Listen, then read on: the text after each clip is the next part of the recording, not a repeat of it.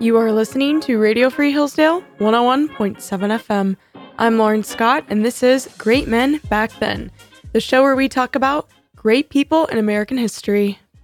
Most poets that we study throughout American history were at least a little bit famous or well known while they were alive.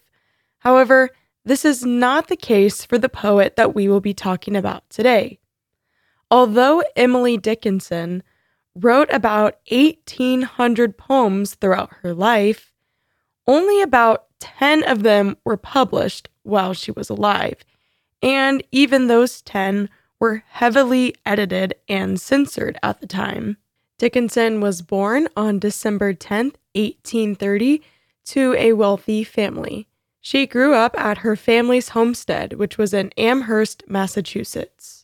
Although this was a time where not many women had the opportunity to be educated because of Dickinson's family and their prominence in the community of Amherst, she was able to spend seven years studying at Amherst Academy. While she was studying, she took classes in English and classical literature, as well as Latin, botany, geology, and history. It was from a very young age that Dickinson started to think about very grave matters of life.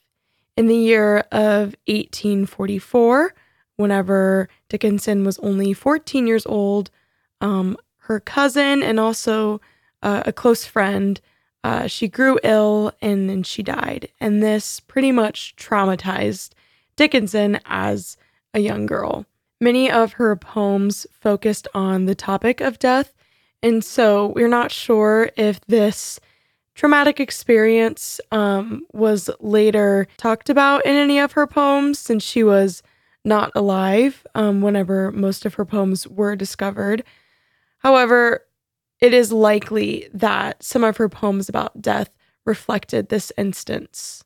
Whenever Dickinson finished her time studying at the academy, she moved on to study at a female seminary. However, she was not there for very long, and it is debated why.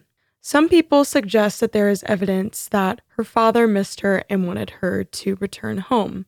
Others argue that she was simply just homesick.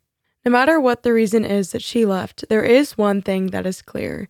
She did not keep in touch with any of the girls that were there, and her time there did not amount to any long lasting friendships.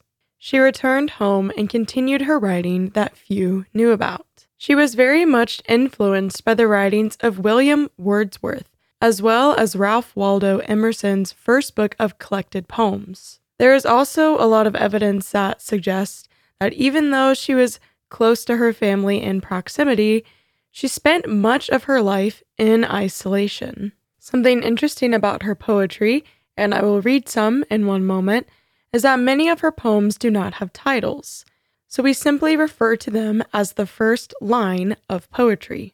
I will now read a poem by Dickinson called A Bird Came Down the Walk. A bird came down the walk, he did not know I saw. He bit an angleworm in halves and ate the fellow raw. And then he drank a dew from a convenient grass, and then hopped sideways to the wall to let a beetle pass. He glanced with rapid eyes that hurried all abroad. They looked like frightened beads, I thought. He stirred his velvet head. Like one in danger cautious, I offered him a crumb, and he unrolled his feathers and rowed him softer home. Then oars divide the ocean too silver for a seam, or butterflies off banks of noon leap plashless as they swim. You might have seen in that poem, its title comes from the very first line. This is how most of her poems were because they were not published while she was alive, but rather after she died, so she did not have a chance to give them any titles. Although Dickinson was not famous while she was alive, and she might have been viewed as a little bit different because she spent so much time in isolation. She is regarded as one of the most important figures in American poetry. And for this reason, I argue she was great. Thank you for listening to Great Men Back Then.